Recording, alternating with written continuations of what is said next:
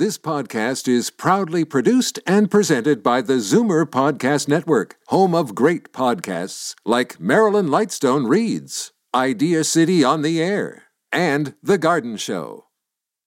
You're listening to an exclusive podcast of Fight Back on Zoomer Radio, heard weekdays from noon to one. Now, Fight Back with Libby Znaimer on Zoomer Radio with guest host Jane Brown. Hello there. Libby is on vacation this week. I'll be joining you through Friday. So did you gasp when you heard the latest daily case count of COVID-19 in Ontario? 700 new cases. That is a pandemic daily high for this province. Of the 700, there are 344 in Toronto, 104 in Peel region, 89 in Ottawa, and 56 in York region. 60% of today's cases are in people under the age of 40. At the same time, there is a growing number of cases in Ontario's long-term care homes. There are now 40 second wave outbreaks in Ontario nursing homes. And we're learning, as Bob mentioned there in his news, that one of the homes in Ottawa, 13 people have died. Are we getting ready for a repeat of the spring? I want to hear from those of you who've been visiting loved ones in nursing homes since restrictions were lifted. Are you seeing any measures being taken to prevent another tragic loss of life? 416-360-0740 or toll free 1-866-740-4740. Have you been visiting the nursing homes? Were you one of the many loved ones who had to wait for at least a couple of months before seeing in person, physically, your loved one in a nursing home? And have you seen any positive changes while you've been in, perhaps as a caregiver? uh, since the middle of June when that's been allowed. We'd like to hear about your experiences. Again, the numbers 416 360 0740 or toll free 1 866 744 740. I want to get to our Zoomer squad now for their takes on the escalating numbers, not just across Ontario, but in nursing homes as well. Bill Van Gorder, Acting Chief Policy Officer at CARP, A New Vision of Aging and Peter Muggeridge, senior editor of Zoomer magazine. David Kravitz is off for today. Bill, Peter, good afternoon. Hey, Jane. Hi, good to be here. Bill, I'll start with you. Your reaction to the growing number of nursing home outbreaks in Ontario. Oh, really, really uh, disappointing and, and, and hard to take and, and understand. Uh, uh, the obviously we're still not learning uh, six months into this uh, whole uh, pandemic, and uh, things are still getting getting worse. CARP is really uh, concerned about it. In fact, we're going to be talking more about it. We've got our our National Seniors Day event coming up on Thursday. Uh, and we're doing a webinar for our members right across the country at one o'clock. And we're going to be talking specifically about how we can protect our vulnerable older people uh, and do it now, not wait till another, uh, we have to have another pandemic come along. I will get the details uh, for our listeners on that later in our segment here, Bill. I'll give people an opportunity to get a pen and paper so they can copy down the details on the Seniors Day event on Thursday. Um, but first, I'll go over to Peter and on the topic of nursing homes, the award winning story by Alex Roslin on the pandemic's deadly invasion of seniors' homes in the July August issue of Zoomer magazine. Peter uh, details very much what has happened and what could happen again. And the fact that it wasn't all that much of a surprise that COVID-19 just was such a deadly force in nursing homes during the spring. Yeah, thanks. Um, Alex uh, wrote a tremendous piece, and, and he wrote it right in the midst of the first wave. So he, um, he did a lot of uh, digging with uh, families who'd been affected and uh, spoke to politicians and spoke to uh, stakeholders and CARP, and and he he did a fabulous piece, and and basically um, it looks like uh, it could all happen again. You know, if the if these cases keep spiraling out of control, and it doesn't look like um, the province responded quickly enough to put in changes into long-term care home, like staffing increases or um, protective equipment or infection control procedures. And uh, I, you know, I hope we're not repeating what uh, Alex researched the first time around. Well, he eh, calls it Canada's hidden shame and how COVID 19 exposed years of systemic neglect in long term care. Uh, tell us a little bit about that systemic neglect. He references uh, the deadly fire in Quebec, where there were close to two dozen people killed. And the killer nurse, of course, Elizabeth Wettlaufer, was allowed to conduct her murders. Yeah, and and he he's he's um, sort of building off those both those stories where um, you know tragedies occurred um, and nothing was put in place. We had, we had an inquiry on Elizabeth Wettlaufer, but I think I read somewhere that only three of the um, recommendations were adopted so far out of I don't know how many, but um, so it, it's just basically the situation is there. Um, uh, you know, no politician is unaware that it's there. No politician has acted to uh, change it, and um, you know, um, hopefully this won't be a bad wave. But um, you know, we're we're in the exact same situation as we were going into the spring. Bill, has CARP, CARP received any information that would uh, um, that would give us the impression that there has been some change made since the spring? Positive change, you know, in, in terms of how uh, the system could be improved for long term care? No, CARP hasn't uh, received any information that says there's been any real change. Lots of promises, lots of talk, but back at, at that time, uh, as the article says, uh, uh Marissa Lennox uh, talked about the need to improve the facilities, uh, infection control, inspections, staffing, especially and and staffing is one area where they could have acted uh, and they must act right away because what we're now hearing is that staff who who worked through the first uh, wave of the pandemic are now just totally worn out and many of them are saying i'm just not going to do this again. And it means increased staffing and that just doesn't mean a few more dollars in people's paycheck. They've gone by that. In fact what CARP is urging now is the government take a whole new approach and looking at home care and community care instead of these large hospital-like uh, homes. That's obviously the the best answer uh, now. There's got to be better access to care in the community in their own home uh, before we're going to really be able to put a stop to this and stop putting so many people in this big uncontrolled facility.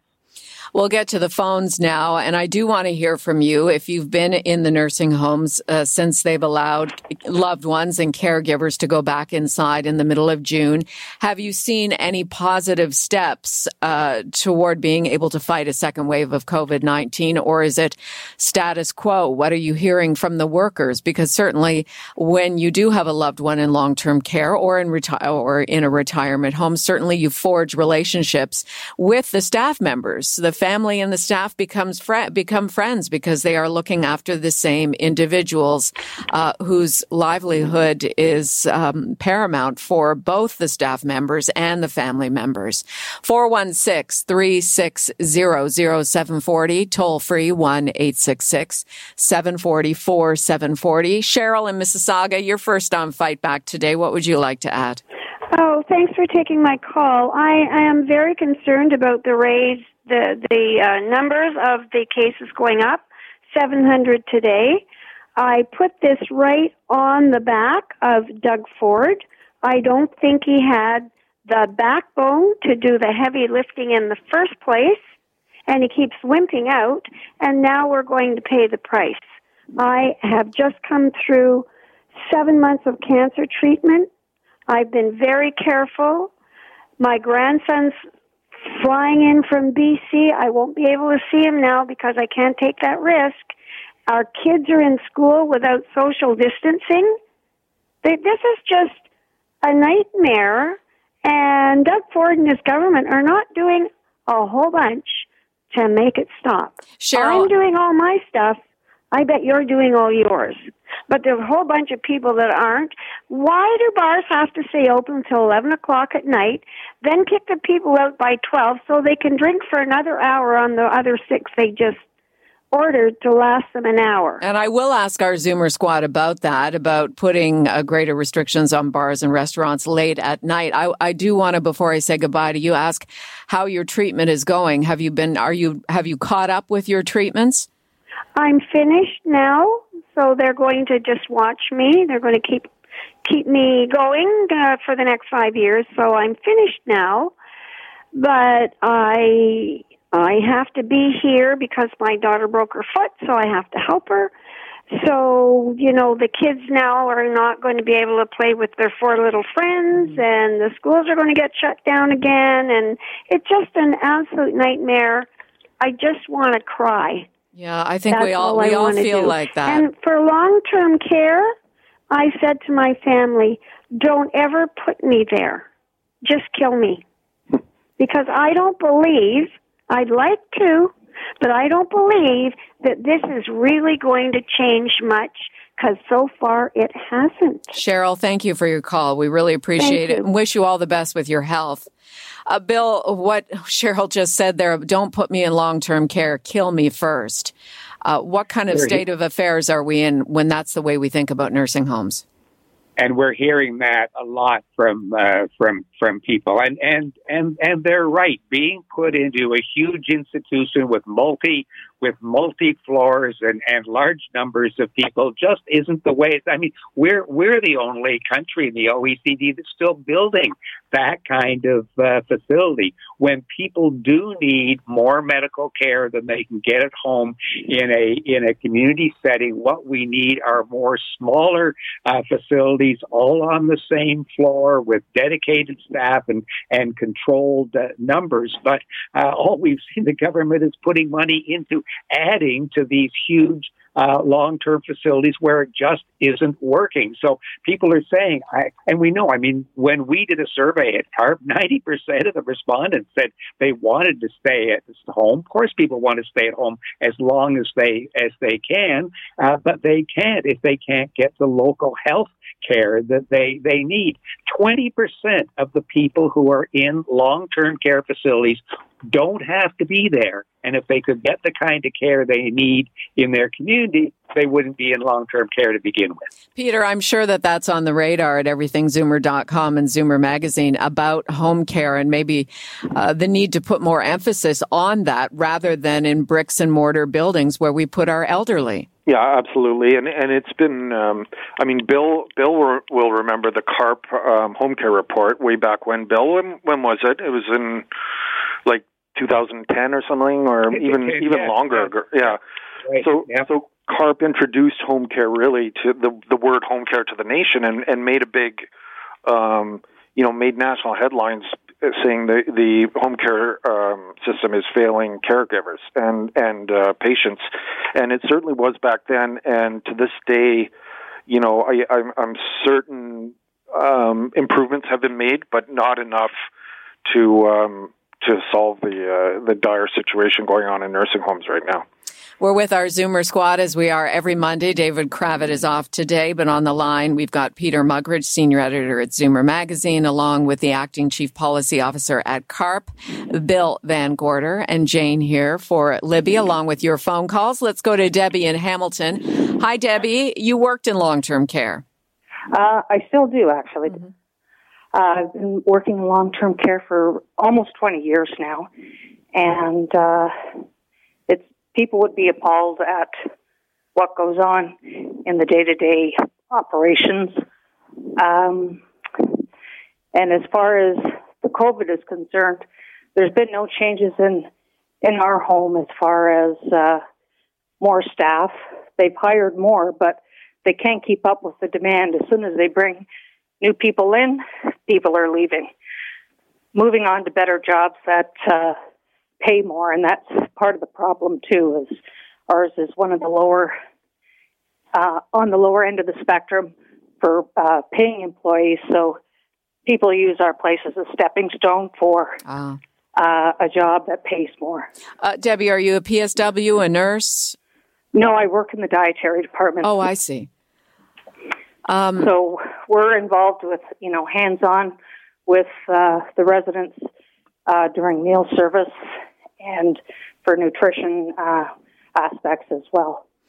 So, you, in terms of exhaustion and and and the mental stress that the workers in long term care are going through, can you give us uh, some idea of, of how that's going? Uh, well, people are exhausted and, quite frankly, just fed up that things haven't improved, and uh, there just seems to be no end in sight. Uh, when we think we're we're gaining a little, more work is put on us as far as, especially with the COVID, with more cleaning protocols, but no extra time in which to do it, and uh, no extra hands on deck to get the job done. So what ultimately happens is people end up shortcutting their day from the moment they start until the, the moment they leave. It's just a shortcut version of what should be done. And it's all at the expense of the residents and our coworkers.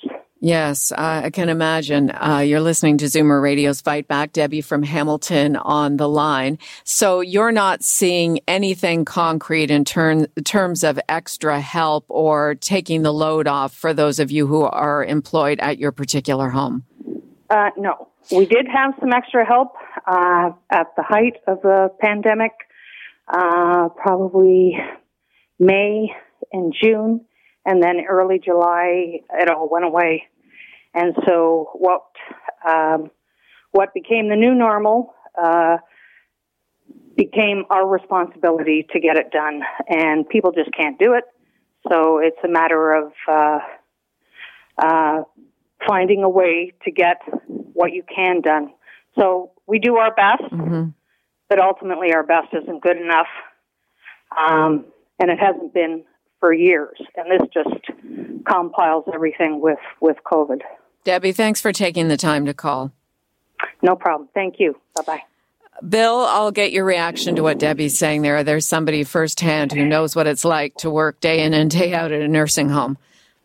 Absolutely, and, and so sad. And you know, when when we at CARP talk about uh, the way things really are, sometimes uh, people will say, "Well, that's what you do. Do you? How do you really know what's going on?" And that's that's how we know when people like Debbie, who are working right in those situations, are telling us nothing has changed. In fact, for them, with the extra work that's on them, it's become even worse since this all all began. So, so you asked me earlier, has anything really been done to to uh, fix what's happening in long term care homes and COVID? No, it hasn't. And Debbie is unfortunately just a, a really sad example of that. Before we change topics here with our Zoomer squad, Peter, any final words on, on where we're at right now with long term care that we're hearing of 40 second wave outbreaks with 700 new cases today across the province? Yeah. Well, you know, first off, I, would like to extend my congratulations to Debbie and, and to all the uh, PSWs and dietitians and nurses in long-term care. They they have a thankless job and uh, and I, I've seen them in action, and they work hard and uh, under really trying circumstances. So so big uh, congratulations to Debbie. Um, the the one the one bright thing I can think of, and Bill, you can correct me if I'm wrong here, is that um, in in all the statements I've seen um, concerning a second wave, it looks like instead of locking the homes down, they are going to allow family caregivers to keep coming in and and I think that's a big step, which will help um, not only families but also the Debbies of the world who are so over uh, overtasked. You know, Bill, is, do, are you are you seeing the same yeah. thing, Bill? Yes, I'm yeah. I'm hearing that, and the increased testing that's now going to be available through pharmacies and others means that those people can get the tests more quickly than they could before, so they can confidently uh, go in and work, which was right. the problem before. So, so it's not yeah. it's not going to be a complete lockdown like it was last time. You, you don't you don't exactly. see that happening, right? Right. Well, you bring up the, the next topic there, Bill, about the testing in the pharmacies. I'm curious, uh, for those of you listening, have you gone for a test yet? Are you asymptomatic but think you may have been exposed to COVID-19? Have you called in? Have you gone for a test at one of the 60 pharmacies, which right now is offering them? And what was your experience? So there won't be too many of us who've had this experience, but if you are listening and you, you don't mind telling us how it went, we would love to hear how that that experience was. 416-360-0740, toll free 1-866-740-4740. Bill and Peter, the news about testing in pharmacies came out after our last uh, Zoomer Squad conversation. Uh, any impressions now that we're a few days into it? We've certainly been reassured by people like pharmacist John Papastergiou that you don't have to worry if you're in the pharmacy that you might contracted from somebody who's lining up. Um, Bill, I'll start with you. Yes, they, they really seem to have thought this uh, through, and this is the pharmacies and the pharmacy organizations them, themselves, and they've been following the uh, uh, the uh, results of what's happened in other provinces where it's happened. So I've got some confidence that uh, this will be done, uh, will be done well and will be held safely in terms of what happens in the pharmacies themselves. Where there's still a question is how long will it take people to get the results back? We're hearing as long as uh, four days or more. And for people who need the, the test now so they can do things like visit family uh, in long-term care facilities, that's a long turnaround time. And we've got to hope that they'll increase the, uh, the speed that they can get results so it'll be worthwhile. Peter, your thoughts on the pharmacies and testing? Well, you know, it, it had to be done, Jane, because um, I, I, I walked by one of the testing sites uh, last Saturday, and um, if it was a six-hour wait, I, I, I'd probably be underestimating it. The lineup went right around blocks and blocks by the hospital, and uh, so something has to be done to take the stress off the testing centers, and um, hopefully it'll it'll uh, play out that way. But a four day lag in results is is really too long. I I I think they have to do something about that. I, I don't know what it all involves. It probably has to be go to a lab and then checked and then double checked and then sent back. So um, I'm not sure what the lag is, but that certainly needs addressing. A four day lag is not uh, optimal. And yet, uh, the pharmacies, they seem to be playing, Bill, a bigger and bigger role in healthcare with the rollout of the high dose flu vaccine, which will be coming to pharmacies. Now, COVID 19 testing. Uh, what, what are your thoughts about uh, pharmacy becoming that much uh, of, a, uh, of a, a, player in the healthcare scene? Right. Well, they, they certainly are. And of course, the, the, the Shingrix, uh, the vaccine, also going to be available. You know, I spent uh, 20 years as CEO of the Lung Association. And in those days, I learned that, that more and more it is the pharmacies where people are getting their, uh, their medical information and their support. So I'm very pleased to see this uh, happening. Pharmacies are augmenting physicians for many uh, uh, services and uh, often have more time to, to talk, to explain, to work with them. So, and, and the, the ability of people to walk in or to make an appointment and visit their, their local pharmacy is really adding a whole new level to the system. And we're very supportive of that uh, happening and hope it continues in other areas uh, too. Uh, we've heard in recent days about the restrictions on bars and restaurants so that uh, people are shuttled out by midnight. The last drink is served uh, at 11 o'clock across the province. Strip clubs have been closed down. Uh, in both of your opinions, do we need to go further with more restrictions or go back in time a little bit since we are looking today at 700 new cases? Uh, Peter, what about you? Um, you know, I, I don't know what the answer to that is, Jane. I, I just know that these um, these restaurant and bar owners are right up to their limit. They've maxed out all their credit cards. They've uh, you know they've borrowed from the um, emergency uh, loan from the government. They've used up all their uh, they've used up all their savings, and uh, I I don't think they can afford another shutdown or even a tightening of restrictions. They they're only thirty percent full now inside. They need to maintain at least that to to pay their landlords. You know, yes. and. uh and uh, so unless the government comes in with a with a huge new program of, of business support, which they alluded to in the throne speech but didn't spell out, um, I I'm I don't know these these restrictions are going to a, a, second round of tight restrictions are really going to hurt uh, restaurants and bars.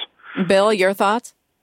Well, it's a huge dilemma. As Peter says, the the uh, businesses need to keep going. If they don't, I've seen figures this week where uh, there's a prediction that over 40% of the restaurants and other food service uh, activities now existing won't exist after COVID. So they're in a terrible position. But then you look at the numbers, you see the majority of people who are now contracting COVID are the uh, of the age group that tend to frequent uh, these places. And if you look at the, the photographs that we've uh, seen in the paper and on TV, it is a younger generation. So I think what we're, we're saying is it can't be all on the government and the restaurant owners. We're saying to the public uh, in, in general, think of what you're doing. Don't uh, congregate. Don't go to these places where you can't uh, self distance and be a part of the uh, uh, solution because uh, otherwise, what you're going to do is forever ruin your opportunity to have a good choice where you will be able to recreate when uh, COVID is over. So let's individually take this issue on ourselves and our friends and do something about it. Right. And in the same way, we want to protect the workers in nursing homes and retirement homes. We want to protect the service workers as well, who are primarily under the age of 40 working as servers and bartenders and in retail. And they are the ones who are serving the customers and effectively putting their own health at risk by working because they have no other choice but to work. Uh, Bill, they seem to be the forgotten ones in yeah. this in this whole uh, discussion. It's not often someone brings up that point as you have, uh, Jane, and it's it's so true. There's a, another whole segment there that are at the mercy of people who aren't following the rules. Yeah. Um, before I say so long to my Zoomer Squad friends uh, for another week, uh, Bill, you emailed me with some good news this morning, which is a win for CARP. And why don't you tell us about it? Well, this is something CARP's been advocating for uh, years. Uh, the federal government uh, says it's going to introduce a free automatic tax filing system for simple returns. So that means the the uh, thousands of low uh, or fixed income uh, seniors that often missed out on other benefits because they didn't file an annual tax return are now going to be able to easily get those uh, uh, get, get, those supports when they need it. The CRA will do the paperwork for them. It'll automatically happen, and we know that uh, as many as 12% of the people who should be getting supports that everybody else in their age group is getting aren't getting them these days. So this is good news, and uh, hopefully. Uh, uh, it's it's underway right now. We'll see this happen in months, uh, not uh, years. And just to follow up on that, Bill. So, what kinds of benefits would people maybe on fixed incomes be missing out on? Well, they could be uh, they could be mi- missing out on the on the uh, top ups they they get for uh, for uh, OA uh, for their uh, OAS. Mm-hmm. they could even be missing out on getting uh, CPP payments if they're uh, if they're available. There are many um, low and fixed income uh, uh, people who don't get any of those extra amounts because they've they've never uh, filed a tax return, so they're invisible to the way it's been done before. Uh, give us um, a little bit of a preview again of what's going to be happening on Thursday on National Seniors Day.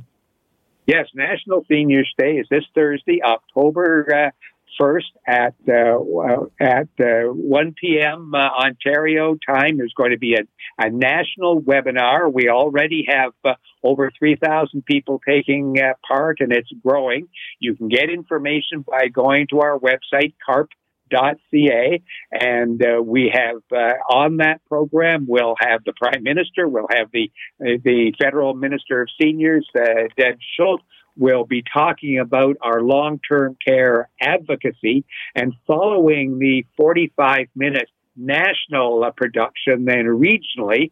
So here in ontario we're going to have uh, our own Ontario focused discussion on what we can do about fixing long-term care, uh, adding uh, home care, and making our province a better place to live. Wonderful. CARP.ca and Peter, everythingzoomer.com. Some of the articles that are happening there right now. I, I saw something that I need to go back and read about um, aging in the presidential election campaign. Looks like an intriguing article. Yeah, and, and very timely with the debate coming up uh, tomorrow night. So um, uh, our, our, writer takes a look at um, you know age and um, how how it affects politicians and whether it's a detriment to their uh, eventual uh, leadership. Yeah, fascinating. Thank you mm-hmm. both. Thanks, Jane. Great discussion. Thank you, Jane. Bill Van Gorder, Acting Chief Policy Officer at CARP, and Peter Muggeridge, Senior Editor at Zoomer Magazine. You're listening to an exclusive podcast of Fight Back on Zoomer Radio, heard weekdays from noon to one. You're listening to an exclusive podcast of Fight Back on Zoomer Radio, heard weekdays from noon to one.